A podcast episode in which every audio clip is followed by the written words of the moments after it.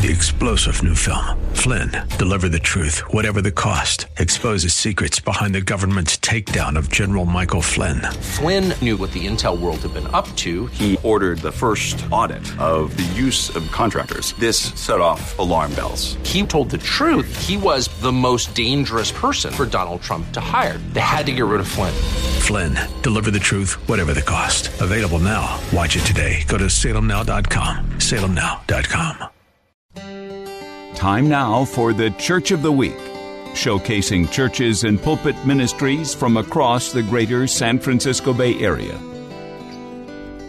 The Apostle Paul spoke about being all things to all men that he might win some. Well, if that be the case, it certainly describes the life and ministry of our guest today. He has at various times been a firefighter, an attorney, a jet engine mechanic, but perhaps most importantly, he is a father, a husband, and a pastor for the last 30 years of River of Life Biblical Fellowship in the city of San Francisco. He is Pastor Robert Cowan, and Pastor Cowan, delight to have you with us. It's great to be here. Thank you so much. And uh, let me first say congratulations. I understand this year marks 30 years since you planted River of Life Biblical Fellowship in the city of San Francisco. And any more these days, 30 years at doing anything is a milestone to be celebrated, to be sure. Absolutely. It's, it's absolutely amazing how the time has flown by. I can't really believe, can't even wrap my brain around the fact that we've been doing this for 30 years. Let's t- talk a bit about your journey, and it's it's a fascinating one, as I alluded to in my opening remarks. Um, you have both, in terms of ministry and career, literally been all over the map, which I guess, in many respects, equips you to give you some perspective on life that uh, perhaps not everybody enjoys. Let's start first with the fact that you are in a San Francisco native. Born and raised in San Francisco at a General Hospital. So yeah, I've been here through it all. And a graduate of uh, Lowell High School, I understand. Absolutely. Yep, Everett to Lowell High School. And tell us a bit about your, your initial career path. I understand that not all that long after graduating from Lowell High School, you went into the United States Air Force. I did. It was my intention to be a become a pilot, and so I thought to become a pilot I would join the Air Force. Uh, unfortunately, I misunderstood some of the information the recruiter told me and um, found out later that you don't become a pilot uh, as an enlisted person. You have to go to uh, officer training. But it was too late. I had signed up, and now I was uh, I was in the Air Force. Uncle Sam had you. they had me. you. So I was uh, yeah I was a jet engine mechanic uh, for the years that I was there. And then when you left the United States Air Force, what was the direction? Where was the Lord pulling your heart? Oh boy. Oh, that was so long ago. Uh, you know, when I was when I left the Air Force, I was young. I knew I needed to go to school. Um, I thought I would be able to go to school while I was there, but it just didn't work out. They kept changing my schedule. So I don't know that I was so interested in what the Lord was saying as much as I just needed to get a degree and and to move into uh, into self sufficiency, financial self sufficiency, because you know uh, our enlisted personnel are broke, financially destitute, and so I just need to make some money at that time. And at some point, you made the decision to go into firefighting. Yeah, as a matter of fact, while I was at City College, which is you know where I went after the Air Force, uh, the, the recruiter was out there with a fire engine, stopped me, and said, "Hey, why don't you just fill out the application?"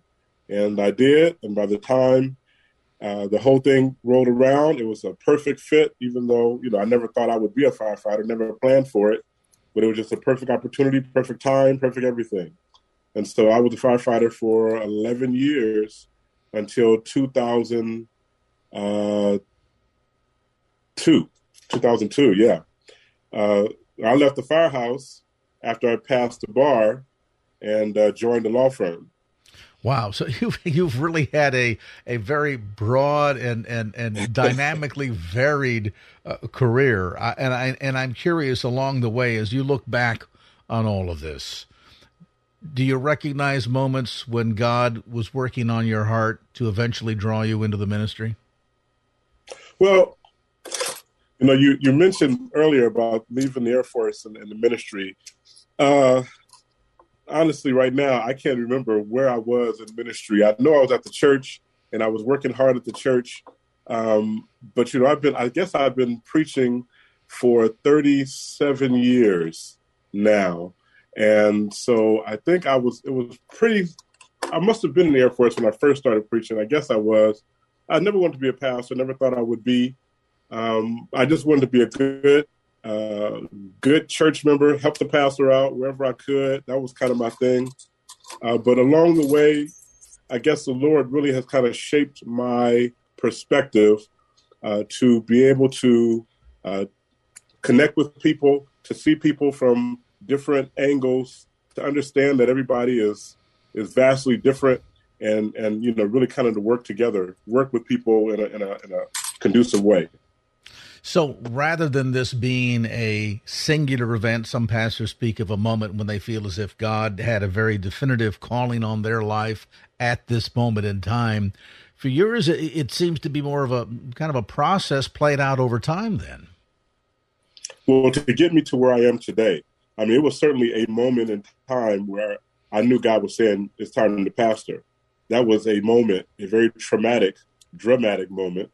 But to get me to this place where I understand how I understand, you know, yeah, it took it took all thirty of the years. And that that process is that in something in your mind that God was shaping and molding you? Do you see ways in which your experience in the Air Force, your experience with the fire department, your experience today as an attorney, that all play in and in some ways perhaps equip you in different ways for what God has called you to do now in your role as a senior pastor? Absolutely. Um, as a as a firefighter, and as, actually all of it. It's one.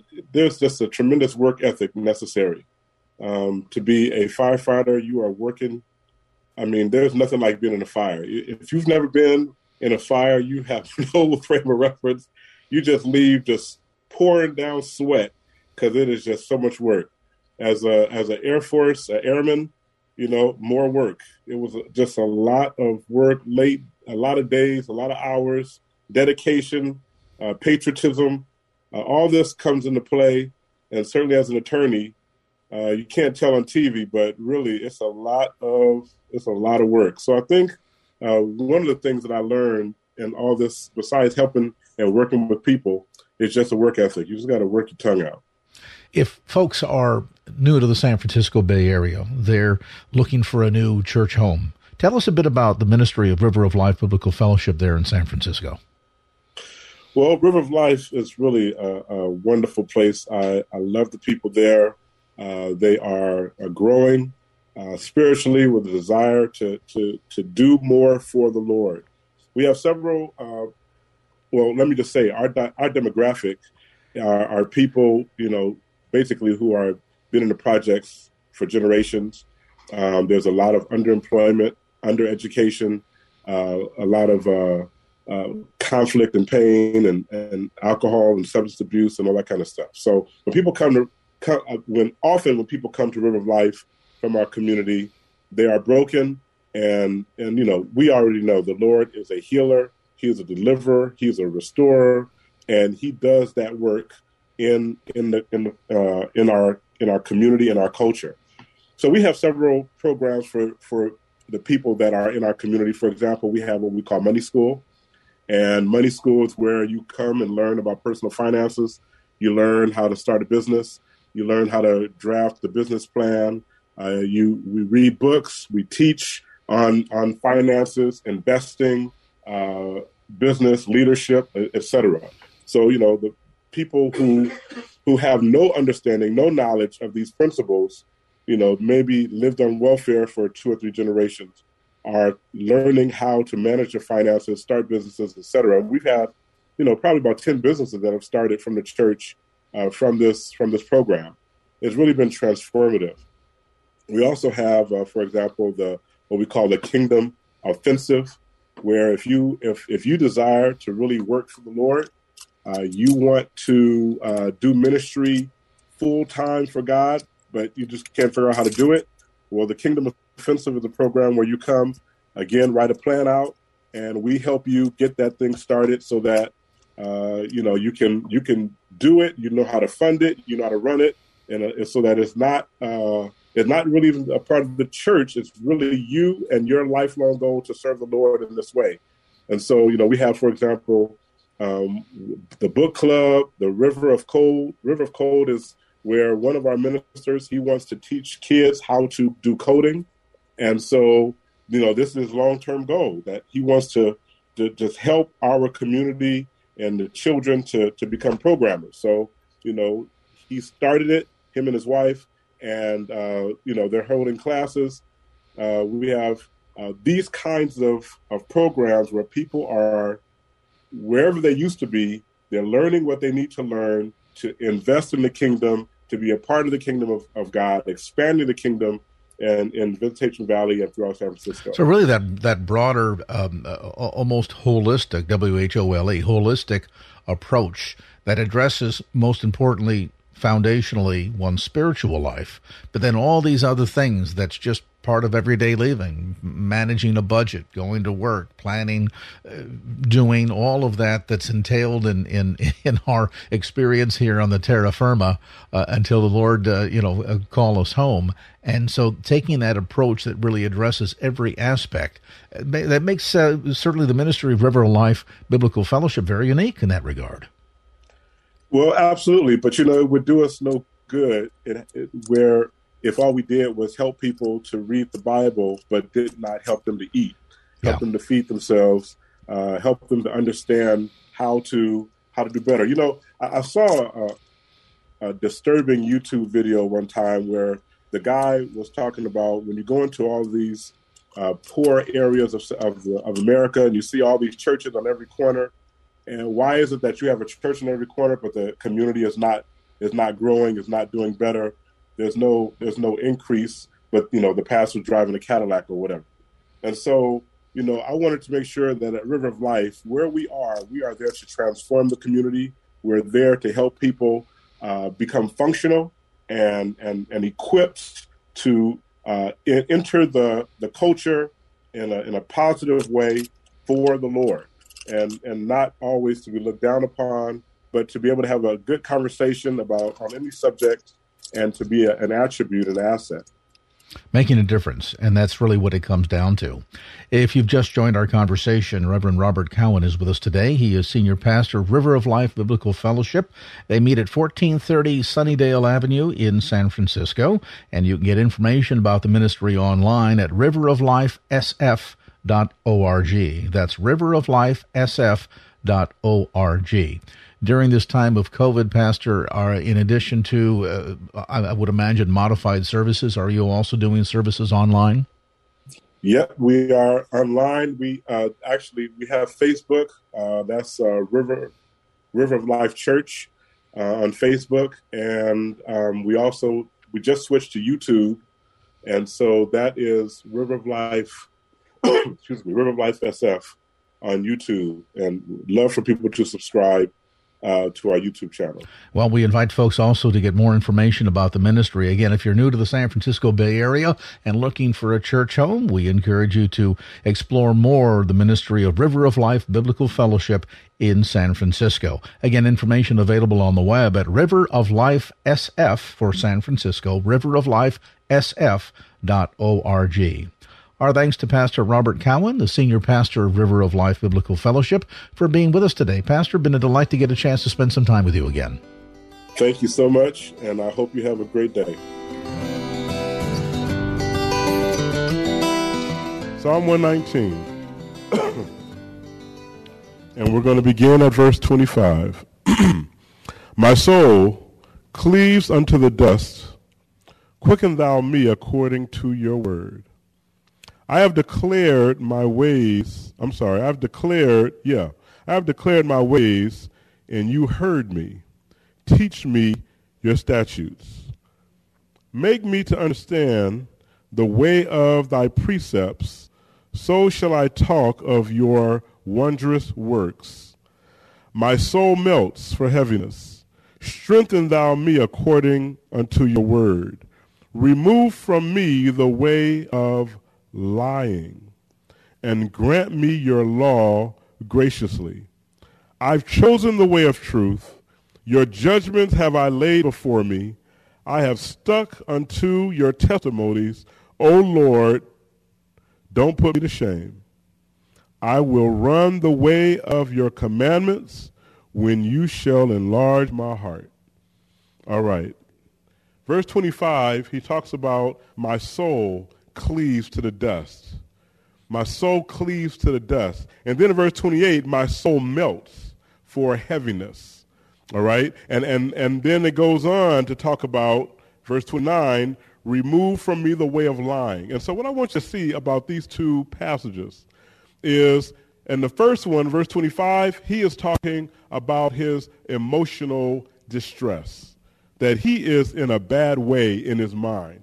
His heart is so down that it, that it is beyond his ability to get back under control, right? And, and so this is not like something flighty or easy or quick. He's in such a, a, a panic. He's in such a fear. He's in such a state in his mind that, that his, his is just running away out of control and he is just helpless sitting there, right? So we're reminded of Job. When Job uh, found out that he lost his whole family, lost all his wealth, and lost all of his status, and, and the Bible says he sat down. And then when, when his body was destroyed and, and he was in horrible pain, he just sat down in the dust. And he stayed there for seven days without moving. Right? And so this is the picture that we see here when he says, my soul cleaves. It's not just, uh, it's not just sitting on the ground. It is, me sitting on the ground is really a, a picture of what's going on in my heart. I am on the ground. I am in the dust. I am, I am helpless in my mind. I'm, I'm dead. I got no hope. I got no joy. I, got, I have no hope of any joy ever again. And so you can kind of sense this, this, this, this, uh, you know, talking about the depression and, and panic and anxiety and fear that's just taking control, out of control, so that now he's just left with nothing. All right? So that's verse 25. Then in verse 28, he talks about, again, his heart melting, but now he gives a reason. And the reason is because apparently he's got a problem with lying. He can't, he, he, this sin is on him. He's, he's, he, he, he can't stop himself from uttering these things that are not true right? He's finding himself in a situation, and maybe, you know, he planned to tell the truth, but the truth seems so overwhelming, and if he does it, if he says the truth, he's going to get in trouble, or maybe he's going to be killed, or who knows what it is, but he brings up this issue, God, this lion is just getting to me, and it's weighing me down. It's got my heart heavy. And I don't know that, you know, uh, you might know uh, what it's like to be overcome by your own sin by your own sense of, I can't help myself. I wish I didn't do what I'm doing. I want to stop doing what I've been doing, but I just can't find a way. And it can be discouraging when you can't stop doing what you know you ought not do. It can be discouraging and it can lead you to depression. It can cause you to want to give up and just throw in the towel. And, and, and like he says, my heart is just melted. My heart is just broken because of the sin that I just can't get over. Right? And so when we when we when we look at this, I don't want you to think that this is light stuff. I don't want you to think that this is just like, you know, uh, he told a little white lie and it's bothering. This is not what's going on here. Um, he knows God's word. He knows God's word. So this is not a pagan. This is not a heathen. This is not somebody that is unfamiliar with the Lord. This is somebody that is, he knows God. And yet here he is in this situation. Yet here he is in this panic, in this anxiety, in this depression. He's in this anger, this rage, and he can't, he can't figure out how to bring his emotions back under control. Here he is in this sin, and he doesn't know how to get his sin under control. So we got these two things. We got the emotional issue, and we have the sin issue. We have the, we have the heart issue and we have the behavior issue. And, and what, what, what comes to my mind for us believers is the reality that so many of us trust God for our eternal salvation, but don't know God can help us in these two areas. We trust God to give us a parking space, but we don't trust God to help us out of our panic, our anxiety, our fear, or some sin. Matter of fact, many times when we're dealing with a sin, we go to God as if He can't really do it. We got to find another way out of it because really, if He could have, it would have already happened by, you know, a zap uh, from heaven, a lightning bolt coming down. There was no lightning bolt, and so here I am still stuck in this habit. I wish I could break it. I can't break it. Let me, uh, let me, let me get a patch. Let me get some gum. Let me, um, let me get some counseling. Let me get right. And so now we start employing all the, the tools that we can figure out because in, in the end, really, we're not sure. We're not sure that God is able. We're not sure. We approach it with this uncertainty. We approach it as if, you know, sometimes it happens, but it's a miracle, and, and, not, not with expectation, right? So that's why I love this part of the psalm, because I can appreciate, I can identify with this guy who knows the Lord, knows the law, he knows God's, God's commands, his judgments, his testimonies, and yet he has, he has, he has identified for us what we need to identify for ourselves and that is this that God can do it. That God can do it. We need to know that and, and have no doubt that the Lord is able to deliver you from your emotional issues. My God, I'm saying it, and it seems like it ought to be obvious, but it is not obvious because saints walk around every day, in and out, and act as if what they're going through is insurmountable even to the Lord. But it is not. It is not. I don't care. I don't care what it is you're going through. You can name any any issue in your mind, any issue in your heart. You need to know and be sure and confident, have faith in God that he is able to relieve you of that emotional issue that you have. He is able, right? So, so if you are stricken by fear, you need to know God can alleviate your fear so that you don't, you are not afraid of anything anymore. Anymore. It's just no longer an issue in your life. God is able to do that. You need to know that. You need to know that God, He is able to alleviate and relieve you of your anxiety and your panic. He is able to do it. I don't care what the doctor said. I don't care how long you've had it. I don't care how besetting an issue it has been. You need to know God is able. God is able.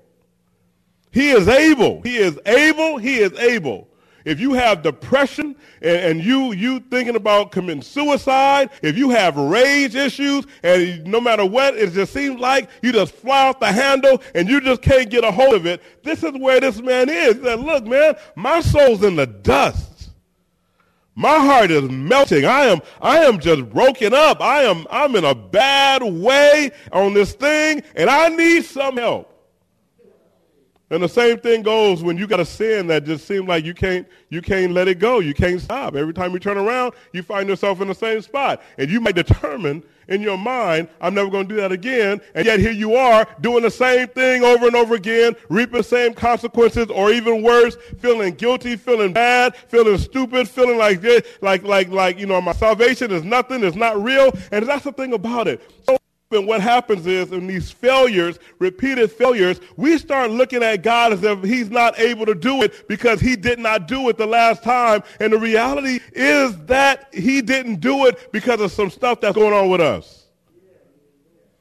It's not that God's hands got shorter. It's not that His power is limited. It's not that there's something about you that makes you so special that God can do it.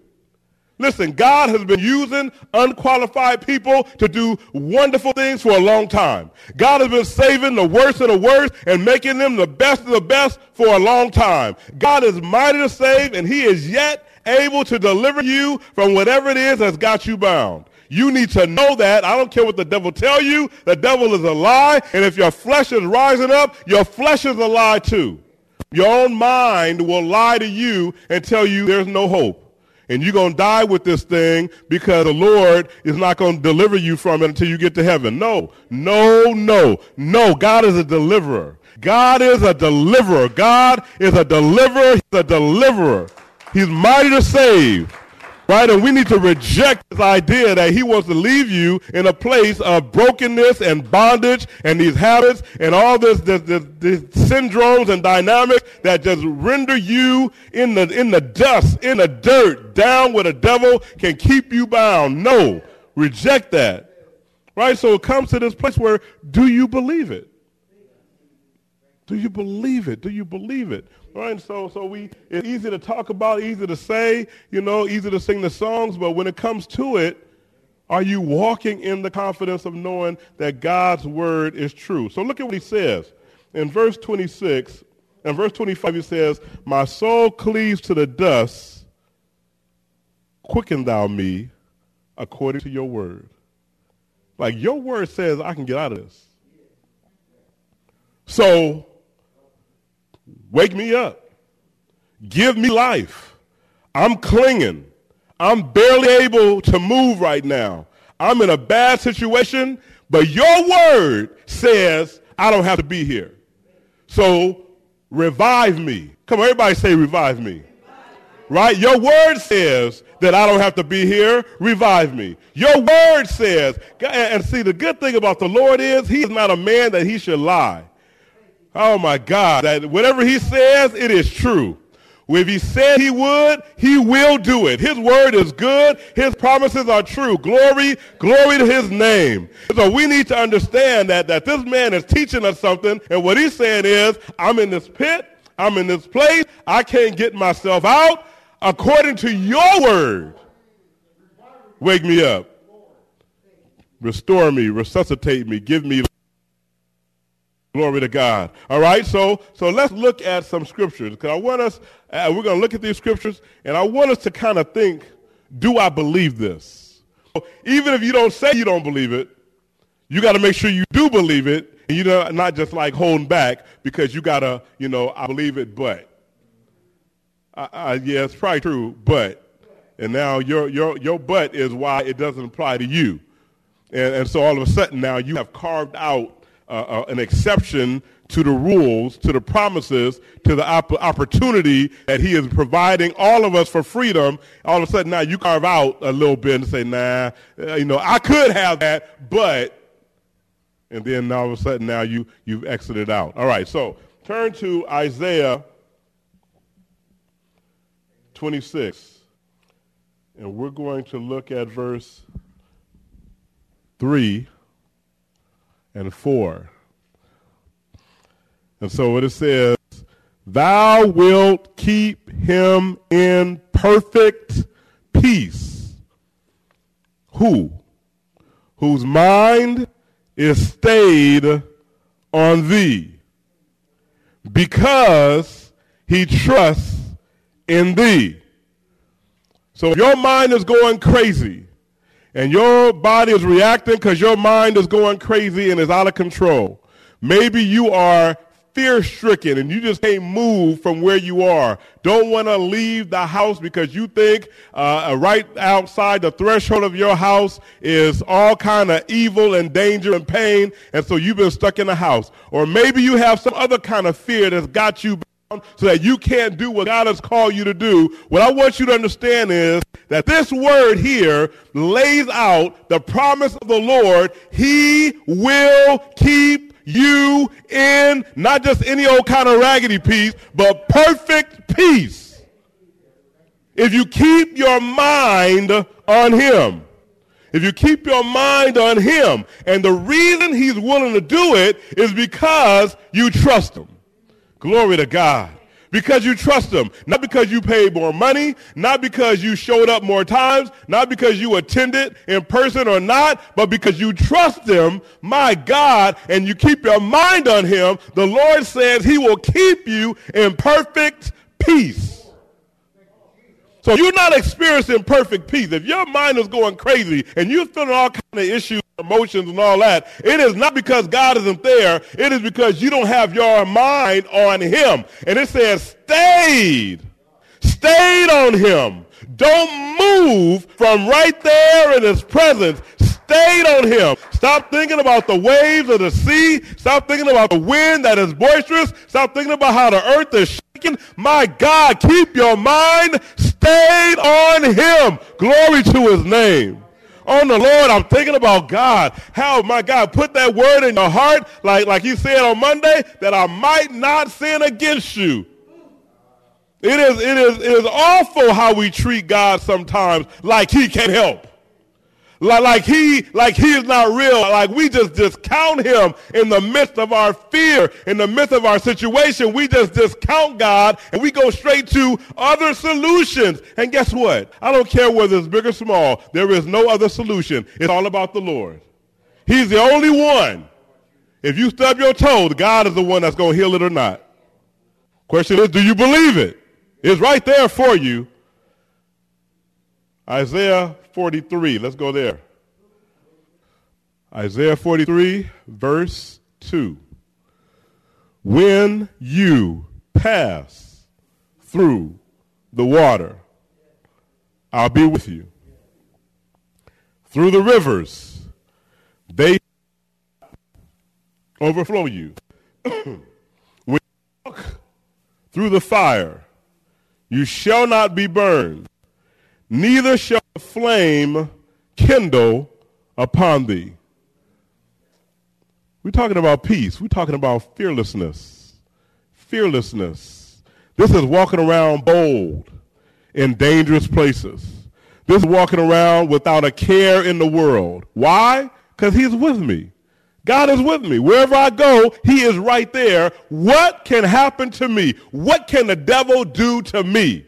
Said, if you're going through in the water, you are in a situation that is drowning you. You can't hardly breathe. And a lot of folk talk about when they're having a panic attack or anxiety, they feel like they can't breathe. Listen, I want you to understand the Lord is with you in that very moment when you are drowning in your trouble, drowning in your thoughts, drowning in your, in your what ifs. Glory to God. He is with you right there in the fire. In the fire. He said, when you, when you, and I love that. He said, when you walk. Not if you walk, but when you walk through the fire. My God, because you know what? It takes some fire for us to recognize He can deliver us in the fire. If you never have to go in the fire, you don't know that God is able. Glory to God. But many of us, too often, we get in the fire, then we forget about the Lord and take our mind off of Him. No, when you're in the fire, when life is burning you up, when things are consuming all around you, that's not the time to flee. That's not the time to run. That's the time to get your mind right on the Lord because He is there. He's with you in the fire. He didn't lead you to the fire and then kick you in there. He is in the fire when you get there, glory to God, and he is protecting you while you're there so that the fire that you're in doesn't even kindle on you. When you get out, you don't even smell like you've been in fire. Mm-hmm. Mm-hmm. So we we uh we we are certainly reminded of the three Hebrew boys who were in that burning fire. Like, what's going on? The people that threw them in got burned up. But they didn't get burned up. Who is like the Lord? Who is like God? Who is great like him that is able to deliver from certain death, certain consuming, certain that the devil has you right there? I mean, listen, you need to understand it don't matter how dark or bleak the situation is, the Lord with you is greater than anything you might ever face. And the only question is, do you believe it? I will never leave you nor forsake you. Hebrews 13 says that. Do you believe it? See, if you don't believe it, it doesn't really matter. If you don't believe it, you can quote it with somebody else and hope they get it. But then when you're in a situation, it doesn't help you because it don't apply to me. And I don't know what we do. I don't know how we twist it up. I don't know how we twist up scripture so that it does not apply to my situation in my in my time. No. No, God had you in mind too. He, when he said it, he had you in mind. He had your very situation in mind. When he said these promises, he had you too in mind. Me too. Come on, say me too. John 14, verse 27. And he's talking to people like you and me.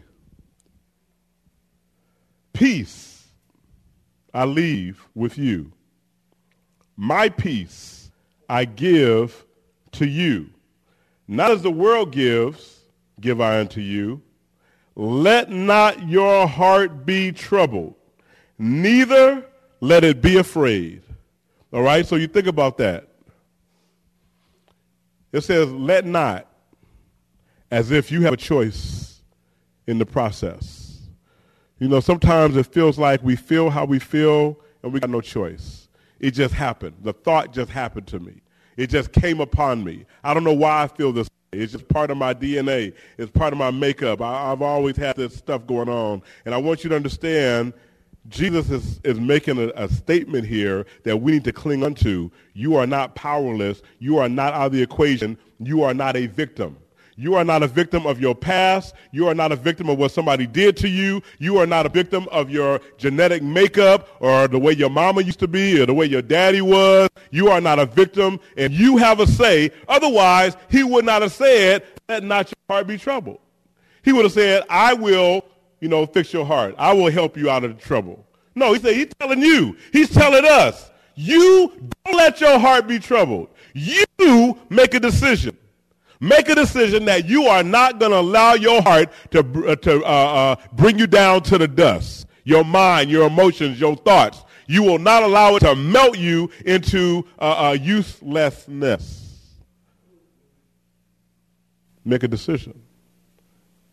Because he said, Peace I give to you. I'm giving it to you. Not like the world's peace, because you know the world's peace don't, don't mean nothing. It does not last. It does not help. It is only temporary. It, it's only it's a, a, happenstance. It goes with the situations. It goes with the emotions of the time and all that kind of stuff. Forget all that. It's not like it's not like the world's peace. It's not peace you can buy. It's not peace you can drink. It's not peace you can smoke. That's the world's peace. Right? A whole lot of folk find their peace in the bottle, find their peace in, in, in some weed, find their peace in, in all kinds of substances or even activities. And guess what? When you get done, whatever had you all messed up, it's still staring right at you. And now you got a hangover. And now you got scars. Right? Now you got a black eye, don't know where it came from. now you broke because you spent all your money on that stuff. My God, glory to God, glory to God. So I want you to understand Jesus saying, I'm not giving you that kind of peace. So don't mix it, don't mix it up with the world peace. Don't mix up Jesus' peace with the world peace. They are not related. They don't look the same. They don't act the same. The peace that God gives you is a peace that surpasses all understanding. So that under normal circumstances, in the natural, you'd be going crazy. Your heart would melt. Your, your soul would cleave to the dust. You would have no hope. You would feel so horrible and not even wanting to get out of the bed. But when Jesus gives you peace, all that kind of stuff is put down on the wayside because you understand that the Lord is still good. And He's got you and He's with you and He's helping you. Even if you can't see Him, He's still helping you. He's working it out for your good. He's working it out for your good. He's, he's working out for your blessing. He's working out so that you are better, more like Jesus every day. Glory to God, glory to God. He's using you. He's, he's, he's blessing you. And so when, he, when Jesus says this, the question that you got to ask is, do you believe it? He said, I give you peace. Oh, no, I ain't got no peace. I ain't got no peace. Oh, all I got is trouble. I got worries. I got worries. And if we start, my God, if we start right now, I, can, I, bet you we got a whole list of stuff to worry about. We got financial worries. We got health worries. We got family worries. We have we have job worries. We have uh, uh, whether or not we're gonna get up on time tomorrow. You know what we're gonna eat. Am I gonna make it through the fast? I mean, we got all kind of stuff that's on our mind. Worry, worry, worry, worry, worry. And so that where's your peace? And all of a sudden now, instead of getting the kind of peace that surpasses understanding, we satisfied with the world kind of peace. The kind of peace that looks like peace, but it ain't peace. The kind of peace that looks like peace, but our heart rate is still going up, our blood pressure is still rising, and, and our anxiety is still out of control. That's what the world peace looks like. It don't help. It just looks like it helps. But you still got to go and take your stuff so that you can feel you can feel peace because you have no peace, but listen, when you actually have peace, you don't have to worry about all the other stuff because you're already good. You are good in the midst of stuff. And so that people look at you like, what's going on? How come you are not going crazy? We all just lost our job. Why aren't you going crazy? How come you're not angry? When they just disrespected you like that. Why we we are we would all do, we would all not take that. And here you are, and you walking around in peace. You got joy in your heart, you got a song on your lips, and you are giving God praise. And it's not like you acting it out. It's not like because somebody told you you should. It is that God has put something on the inside of you that you can't fake. And I want you to know it's for you. You got to believe it. You got to believe it. You got to believe it. This is not fake. This is not. This is not just some book that we're reading. This is not just a, a, a, system of thought, a philosophy. This is not, you know, just something passed down through the ages. You got to understand that this is real. This is real. Jesus is real. His desire for you is real. His promises to you, they are real and they are for you and they are not to be neglected. And we are not to look God in the face and say, you lying to me because look at how I am. Look at what's going on with me. Look how messed up my mind is, my heart is. I can't stop this saying, you must be lying. No, everybody be a liar. God is right. Yeah. Let's go to Philippians chapter 4. You got to believe it down in the core of your being. You got to believe it like you believe we are. You're going to breathe in air when you inhale. Every time you inhale, you believe air is coming into your lungs. You don't even think about it. You don't trip on it. You just go with it. You expect air. And you got to believe it like that. You got to believe the Lord like you believe air is going to come in. My God.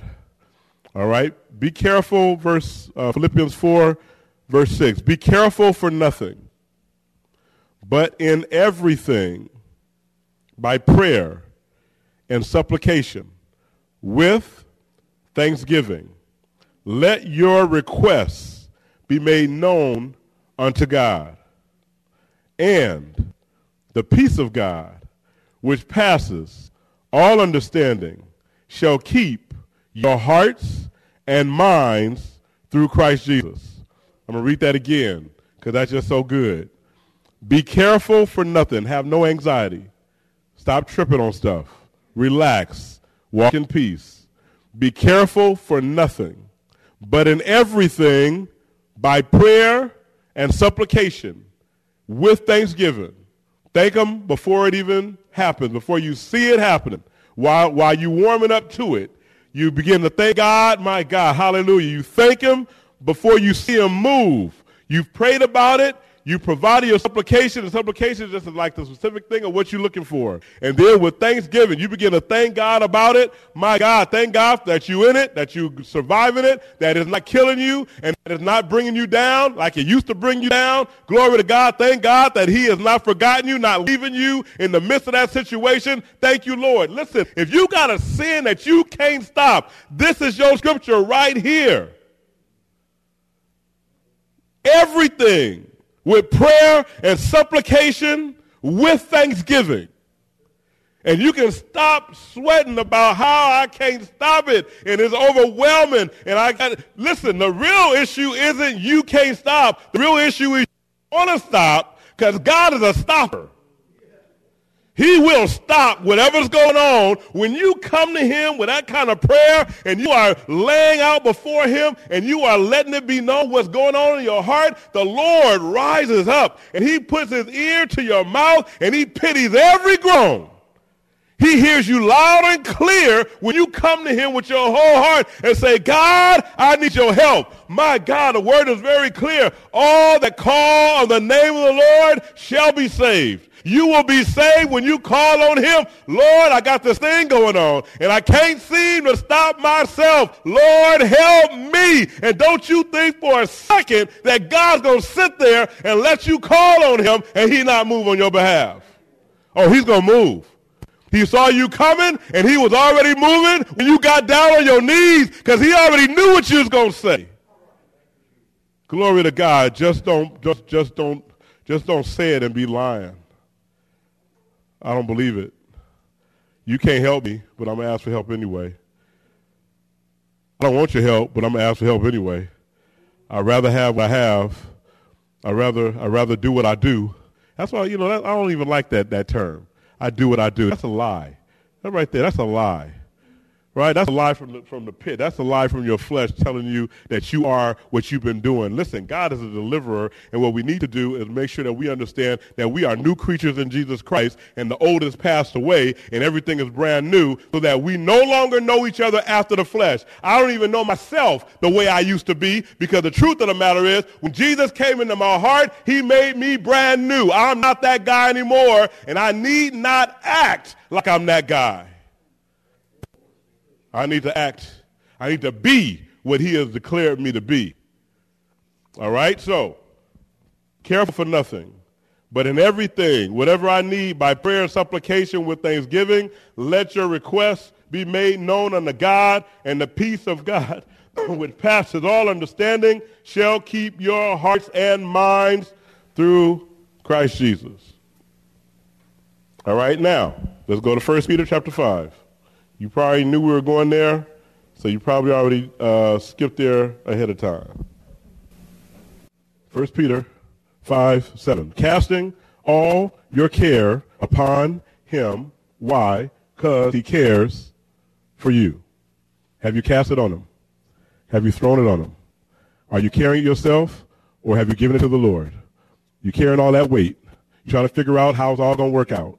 You're trying to figure out how they are going to stop doing what they're doing. You're trying to figure out how that person is going to get the deliverance that they need. And you're not just trying to figure out, you are, you are carrying the weight of it as if it is your responsibility how they act and what they do and how that turns out over there. And I need you to understand, we belong to the Lord. The God of the universe, that's my daddy. He cares about me and he cares about his household. He's got us, his children, under control. He got the whole thing covered. He doesn't just have me covered. He has the things that I care about covered. He knows what's on my mind, and he's already worked out all the stuff that's going on all in my mind. We need to understand and know that we can cast all our cares on him. He's not a God that is so far away and so disconnected that, you know, that's your little stuff. What you worrying about, that's so little, that's so in, uh, irrelevant to me. I'm running the universe. I don't have time for your little stuff. No, he's a better father than that. He's a better father than that. He cares. He cares about your little animal. He, he cares about your pacifier. Glory to God. He cares about your bottle. Y'all hear what I'm saying? He cares. He cares about your Hot Wheel that you lost under the couch. He cares. he cares. He cares. You know, good parents, y'all understand what I'm saying, right? If you see, a, if you see a baby, you see a baby, and you see the parents, especially the first time parents, and that little baby lost something, you see the parents, man, they jump, they jump over the mountain trying to get that baby to whatever it is that they need. And you know, it's nothing whatever it is, the, baby crying, yelling and screaming about nothing. It's no big deal, really. But to that baby, it's a big deal. So, you know, they're going, going to do whatever they got to do. Find that pacifier, find that bottle, change that diaper. You know, we, look, baby crying, you do whatever you can because the baby don't know how to say it. So you, you patting, oh, that's not it. All right, let's change the diaper. Nope, the baby's fine. Let's see, let's feed them. No, they don't want any food. And you doing everything you can trying to figure out what is wrong with the baby because you care. And I want you to know that as good a parent as you are, God is a better parent. God loves you more than you love your child. And you need to understand that whatever's going on in your life, not just pertaining to you in specific, but about you, around you, what you care about, he cares about everything about that. So you take that and stop carrying it yourself and cast it on the Lord. Just throw it on him. Just throw it on him. He got you. Jeremiah 17. All right, Jeremiah 17 uh, is reminding us, I'm reading the second, that the heart is, is tricky. The emotions are tricky. It's not all, always obvious why we think what we think, why we feel what we feel. Sometimes I'm walking around and I'm in a bad mood and I don't even know why. I don't even know why. But then so what I have to do is I have to remember. Because I wasn't, I wasn't in a bad mood when I woke up. But now I'm in a bad mood. What happened? Then I just kind of walk through my day. Oh, yeah this person said this to me, and that thought crossed my mind in a flash. But I didn't really entertain it. I just let it through. And I acted like it wasn't an issue, but it's been in there festering. So now I here, 15 minutes later, I'm, I'm angry. I'm snapping at folks. I'm tripping. Is because I let this thought do something that I should have dealt with it when it first came up. You understand what I'm saying? All right. So uh, I guess they having trouble with that one. Jeremiah 17, 9. The heart is deceitful above all things. That's cold blooded right there. The heart is deceitful above all things. People talk about follow your heart. of all the things that it is, Jeremiah said it's deceitful. And then it gets worse. He says, and desperately wicked. Who can know it? That's the heart. That's, that's the heart. That's, that, that's what's really going on. The heart is deceitful. Your heart is a liar. You can't go with your heart. You can't go with your, what's going on in your emotions. That, you are, we lie to each other. No, we lie to ourselves more than we lie to each other. You can't, don't follow your heart because your heart will, will trick you into some stuff. And so things happen and your heart will tell you, you can't handle that. This is too big. This is horrible. This is going to go bad. Is going to go bad. And all of a sudden, everything is horrible. And we are, we're in a messed up space. We're in a foul mood. We are continuing the cycle of sin because we can't find a way out of it because our heart is leading us into the deception and to its own wickedness. Then it says, who can know it? And that's a rhetorical question because the truth is, only God can know it. Because we, we don't even know our own hearts. Because we're stupid enough to think that our hearts are good. He got a good heart. We heard that. We, we heard that. You know, he got a good heart. That's a lie. I got a good heart. I don't have one, and you don't have one. really, well, we, we got hearts towards sin. We got hearts that love to d- disobey God. We have hearts that hurt and want revenge. We have hearts that lust after things that we ought not even want. That's the truth. Who can know what it says? And so what I'm what I'm what I'm introducing is this idea and this thought that we are not relying on how we feel. We are relying on the word of God. Because that thought can slip in there so easy and it can just start doing stuff. You can see something and you don't even trip on it. It got past your cognition and into your subconscious and now it's working some stuff out in you and all of a sudden you find yourself thinking some horrible thoughts, doing some horrible things because those thoughts get in there. But my God is a mind regulator. 2 Corinthians chapter 10, beginning at verse 3. For though we walk in the flesh, we do not war after the flesh. And this is warfare. This is warfare. This is a warfare of your mind, a warfare for your soul. Your body and the devil trying to drag you into hell, and you got to fight. The inner man, your soul, connected with your spirit, is fighting for your life. But we're not warring after the flesh. And we, we walk according to the flesh because we're in this flesh, but we're not warring after it. Verse 4 For the weapons of our warfare are not carnal, they're not fleshly Instead, they are mighty through God to the pulling down of strongholds. So you might have a stronghold in your life. You might have a stronghold that you have not been able to surmount. And it seems like it's got you on lock. This habit you can't break, this chain that has got you bound no matter what you do. And I just need you to understand that we don't war after flesh. We war in the spirit. For the weapons of our warfare are not carnal, but mighty through God to the pulling down of strongholds, casting down imaginations. Go all the stuff that your heart will have you thinking, what if, what if, what if? Oh my God, it's going to be so horrible. If you don't do this, if you don't do this sin, you're going to be by yourself. If you don't do this sin, they're going to hate you. You're going to be rejected. If you don't do this sin, all this stuff, casting down imaginations and every high thing that exalts itself against the knowledge of God and bringing into captivity every thought into the obedience of Christ. That's how we fight. We bring these thoughts captive to the obedience of Christ. No, I will not allow my mind to lead me into craziness. I will not allow my thoughts, my flesh, my lust lead me into sin. My God, God is my healer, my deliverer. He is able to fix what is broken in me. If I keep my mind stayed on him, I'm going to trust him. I'm going to trust the Lord. I'm going to trust the Lord. Look at what it says casting down imaginations, every high thing that exalts itself against the knowledge of God, bringing into captivity every thought to the obedience of Christ, and having it ready to revenge all disobedience when your obedience is fulfilled. One of these days, God is coming back. And for all those that did not reel it in, they're going to get the wrath. So I'm telling us, we got to reel it in because judgment starts at the house of God. We can't tell other folk to stop if we don't stop. We can't tell everybody else what they're doing wrong and we still cutting up if God doesn't deliver us, how can we tell anybody he's a deliverer? If God does not help us, grow us, strengthen us, uh, uh, move us from where we used to be to where we ought to be, then what is this whole thing about? It's all fake. It's all cosmetic. It's all pretend. And why would we want to bring other people into pretense, into an act, into a play. All the world's a, a stage. All the church is a stage. Who wants to be in church like that? Who wants, why in the world will we waste our lives on a stage when we could just go ahead, eat, drink, and be merry because tomorrow we die? No, it's real.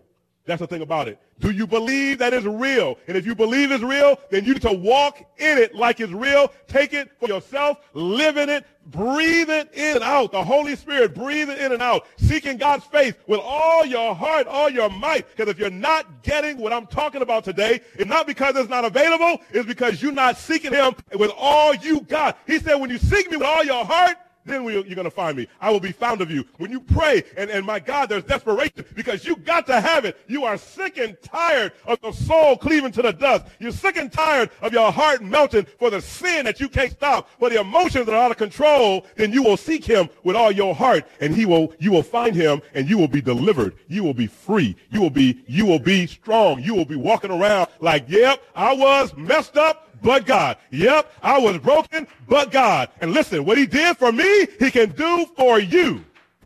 It's time out for Christians. Our best testimony is the car we drive. The best testimony is the clothes we wear. Our best testimony is the job we have, the money we got in the bank. Listen, there are way better testimonies. Better testimony is, listen, I was, I was killing myself. I wanted to kill myself. I was hurting myself. I was deep in depression. My heart was broken. I could not get fixed. Could not get up. Could not get to the light. But the Lord saved me, not just to heaven, not just from sin, but from my brokenness, my loneliness, my darkness. We need the real testimony of deliverance of God. Satan had me bound, but Jesus lifted me up. Glory to God. Glory to God. Glory to God. Glory to God. We got to get these minds right in the Lord. God, I'm looking for you. So that's why in Psalm 119, he gives us exactly the course that we need. Right there, look at, let's go, we're going to go through this real quick and be done. My soul cleaves to the dust. Quicken thou me according to your word. I declare my way. I told you how messed up I am, and you heard me. So teach me your statutes. Glory to God. I don't need you hiding it. You know you messed up. Tell the Lord about it. He's going to hear you. Make me understand the way of your precepts. And I, so that, and so shall I talk of your wonder work, wondrous works. When you talk, when you tell me, when you teach me, I'm to tell everybody else, this is what the Lord did. And this is how we did it. Then he talks about the sin part. My soul melts for heaviness. Strengthen me according to your word. Remove from me the way of lying. Grant me your law graciously. I have chosen the way of truth. I'm trying to get out of this lying way. I have chosen the way of truth. Your judgments have I laid before me. I have stuck unto your testimonies. O Lord, put me not to shame. Because here's the thing. When you really trust in the Lord, the devil going to tell you, if you put all your eggs in one basket, he's going to let you down. And so here the psalmist saying, Lord, all right, I'm about to jump in with both feet. Don't let me down. I'm, about, I'm, I'm going to testify. Don't let me down. Don't let me say God is able and then you don't do it for me. Listen, when you start to depend on the Lord, you got to lean all the way on him. You can't just say, okay, I'm a, I'm a whole part of this and Lord, you take the rest of it. No, you go, you go all in. And while you're going all in, it might seem kind of scary, but that's why he says, Lord, all right, all right, God, I'm putting it all on you now. Don't let me go down. I will run the way of your commandments when you enlarge my heart. So here we go. You encourage me. I'm going with you. I'm going with you. I'm going all the way.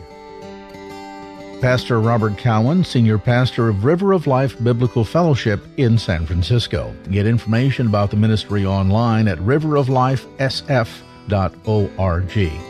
This has been the Church of the Week, showcasing churches and pulpit ministries from across the greater San Francisco Bay Area. To nominate your congregation for Church of the Week, please email us the name and address of your pastor and church, along with a link to your church's website to Church of the Week at salemsf.com. Again, that's the name and address of your pastor and church, along with a link to the website and email to Church of the Week at salemsf.com. While all submissions will be considered, not every submission is guaranteed airtime. Thank you for joining us today, and be sure to tune in again next week at this time for the Church of the Week. Three star general Michael J. Flynn, head of the Pentagon Intelligence Agency, knew all the government's dirty secrets. He was one of the most respected generals in the military. Flynn knew what the intel world had been up to, he understood its funding. He ordered the first audit of the use of contractors. This set off alarm bells. The explosive new documentary, Flynn, Deliver the Truth, Whatever the Cost, uncovers the facts behind this scandal. Flynn told the truth. He was the most dangerous person for Donald Trump to hire. I find out the worst enemy that I'm going to face in my life is right here in America. They took my assessment and they wanted me to change it. And I was like, I'm not changing it. They had to get rid of Flynn with in depth interviews, archival footage, and never before seen personal records of the man behind the headlines. I just felt like I was drowning. Flynn, deliver the truth, whatever the cost. Available now. Watch it today. Go to salemnow.com. Salemnow.com.